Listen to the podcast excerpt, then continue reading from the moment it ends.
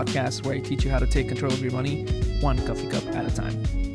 Today is Monday, February 28th, and before I begin, as always, wanted to mention Twitter and Instagram at Slowbrew Finance. Go follow me there. And uh, you can also go to slowbrewfinance.com. There's a contact tab. If you want to get in contact with me, uh, you can use that. So, uh, man, what a week!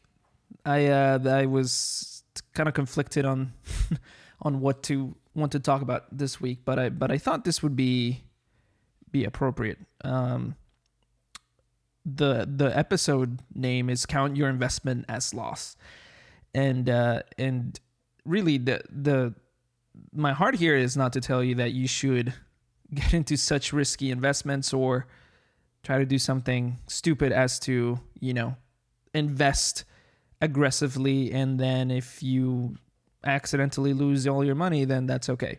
That's not really what what i'm here to say.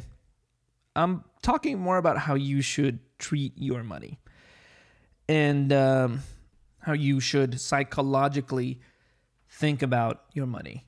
Uh, the the truth is that a lot of people have this idea that investments are just another bank account because it is because you can always tap into it. Um, that's actually one of the faults of the not really a fault but the, you know with roths you can actually take out your contributions meaning if you actually put in you know $6000 for three years let's say that's $18000 you can actually take out $18000 without any penalties like you would in a bank account and um, it is it is a glitch in the system. Not all the people know about that, but um, but I don't I don't like that you can do that because it gives you too much.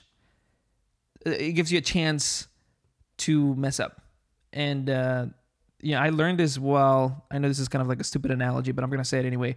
As a creative, um, when I write, if there is no constraints of how to do things, you actually end up having a really hard time trying to figure out what you want to say or even coming up with ideas of how to treat storytelling. But if you are giving a constraint, all of a sudden there's so much more creativity flowing.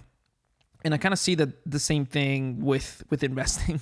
we need to be constrained to some to some things, otherwise we have uh, the opportunity of messing up you know, with uh, portfolio construction, there's actually this thing called an IPS, an investment um, policy statement, and the IPS it's it serves to sort of give that that constraint to show you the things that you can do or can't do. And the, the thing is, you build that with your financial advisor. You actually sit down and, and build the IPS, and you figure out when times are good, or at least when you're starting out you figure out how to invest and you try to keep it very cold headed, very quantitative, um, very, uh, very much as a as a plan, right? This is not something you change on a whim. We we don't want to change those things in a whim. We want to be able to stick to whatever is written on that statement. And it's so important that when you put money aside for your retirement, you think that that money doesn't exist and you cannot take it out until the date that you have planned for as your retirement date.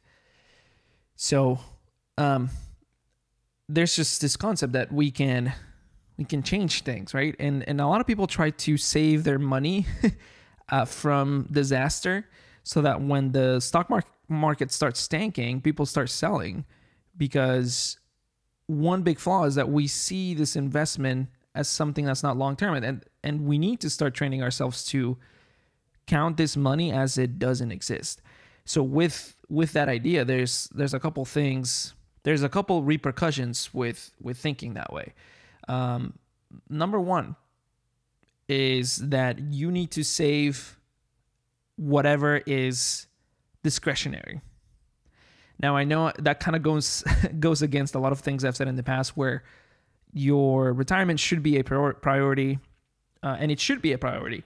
Where uh, I say things like, you know, invest as much as you can, um, invest often, all these things. Twenty percent. That's usually what I say. Invest twenty percent of your uh, take-home pay. I think it's a really good number. And though that sounds like that's not discretionary. Um, you need to think about it as di- a discretionary. And um, I love this idea uh, that that Dave Ramsey preaches about, and that is, you know, you're you're you should be conservative with your lifestyle. Uh, and I'm not saying frugality. I'm saying with your debt, um, your savings, all those things can be conservative. A six month emergency fund, having cash that, I mean, for all purposes, is losing value, um, at, at, least in this inflationary period. Uh, but being conservative that way, keeping that cash on hand, not having any debt, uh, making sure your fixed expenses are as low as possible. And that's something that I love about the paid home, paid, uh, paid off home is that you don't have those expenses. And so you you can you have that freedom. And that's something I've, I've appreciated about it even though as you guys know I've I've spent my time criticizing a little bit of of the of the home ownership fever.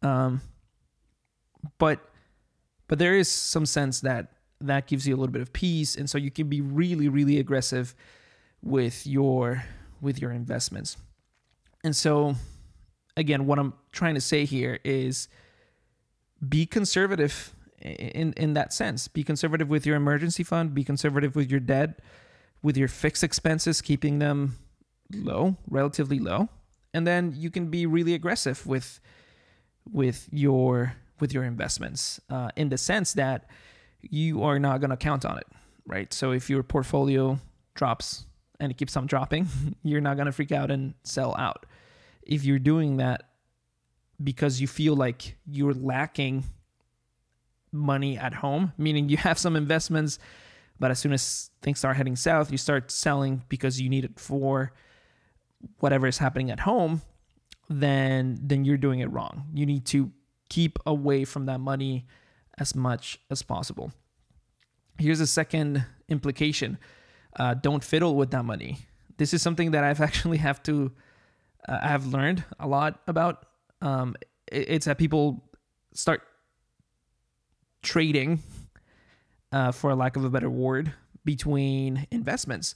And so, you know, what if you hear about a specific stock that you know people are raving about or whatever, uh, and you start selling whatever you have to buy the stock, and then the stock goes down, so you hate you hate the stock, then you sell it and then you become a boglehead and then buy a, a, an index fund and then you hear me and then you change it to something else to like a factor investing uh you know it's called small cap value whatever.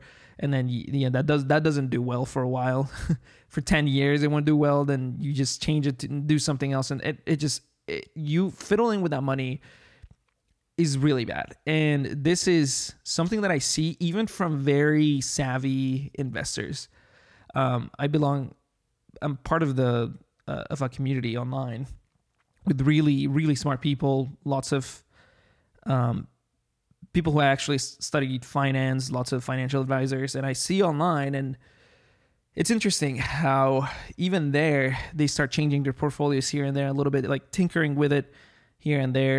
And there's nothing wrong with tinkering if it's part of your policy statement, if that's actually something that uh, is has been thought of um, and has been planned out and it's just part of a plan. But when it's not part of a plan that that can be that can be bad. So even there even there people um, are not that good. And i know financial advisors that have financial advisors for that reason.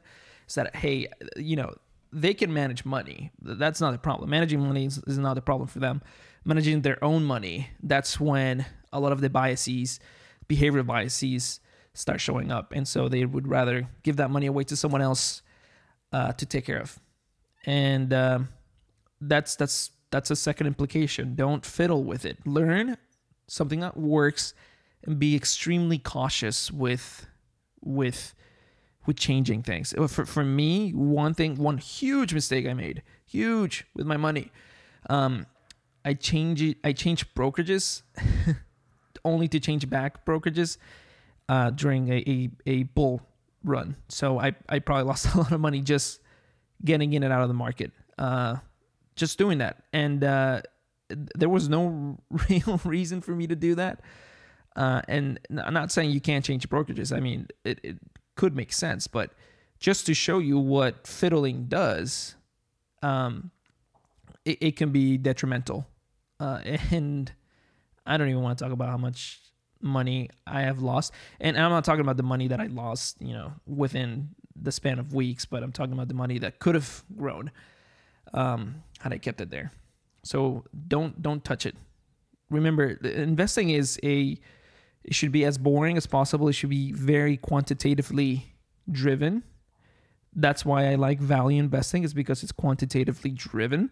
You have all these companies that look crappy and uh, a lot of behavioral biases start showing up and working against like yours against the investor and um, doesn't really benefit them and that's that's uh it t- to me value is a, a a behavioral play a lot of people love specific stocks when we hear about a company that we en- enjoy buying products from and we think they're the future we can get really euphoric and feel like this is it you know this is this is what's going to take me to the moon.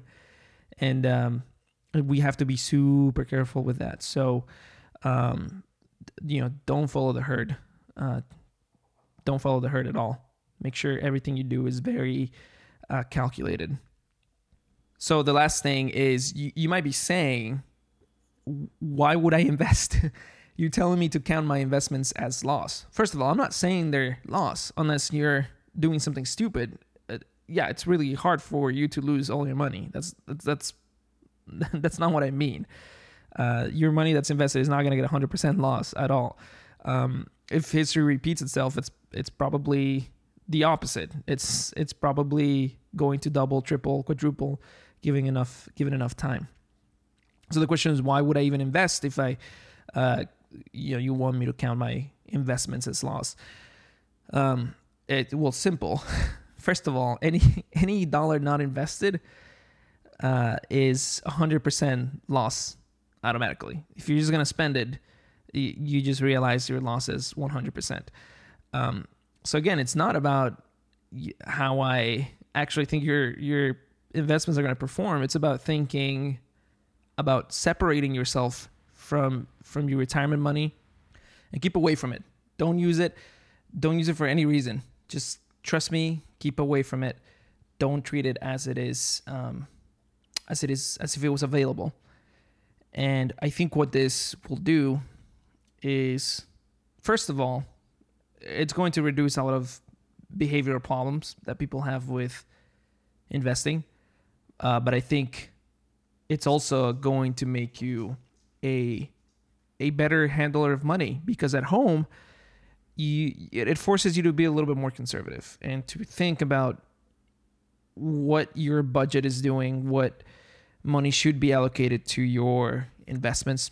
And again, hopefully someday you get to 20% if you're already there, that's awesome. Keep it there. Keep it in that balance, and um, and yeah, I, I and, and then enjoy the ride. Enjoy the ride. Enjoy your your the money that you get to spend. Uh, keep away from your investments. Don't look at them that often. I do that. I do that a lot actually, but uh, but learn from my mistake and then don't don't actually do that. Okay, uh, the article of the week.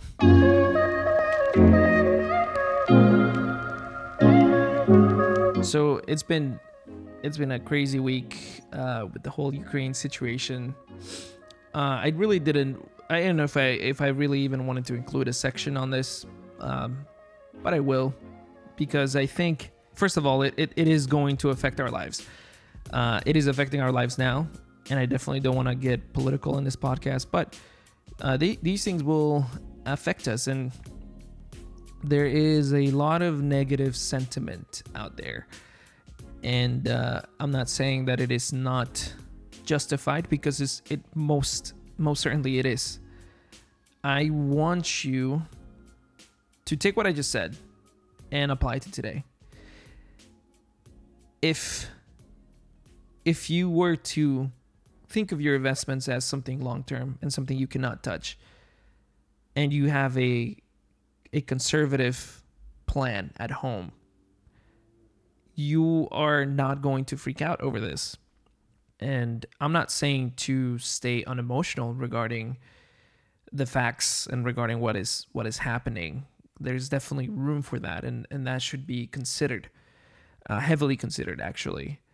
Uh, but what I I'm trying to say is, when it comes to your investments, and you want to try and attempt to save save yourself from havoc, uh, you might be about to make a, a mistake. Um, here's what CNBC says European stocks close 3% lower as Russia launches Ukraine invasion. German DAX slides 4%. So, first of all, gotta say, it's more important to take care of the things that are important in your life. Um, to really sympathize with those abroad. Negative sentiment in in your investments, it's usually not good news. It usually means you're about to make a mistake. So do not let that sentiment drive you down. You're again far away, um, un unemotional should be unemotional about your investments. Make sure that you do a good job at learning on how to do it. Construct a rational portfolio, and then that's it.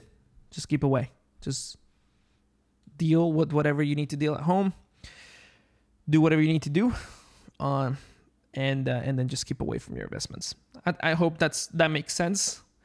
Um, that's as much as I can contribute uh, to the conversation, at least in this podcast.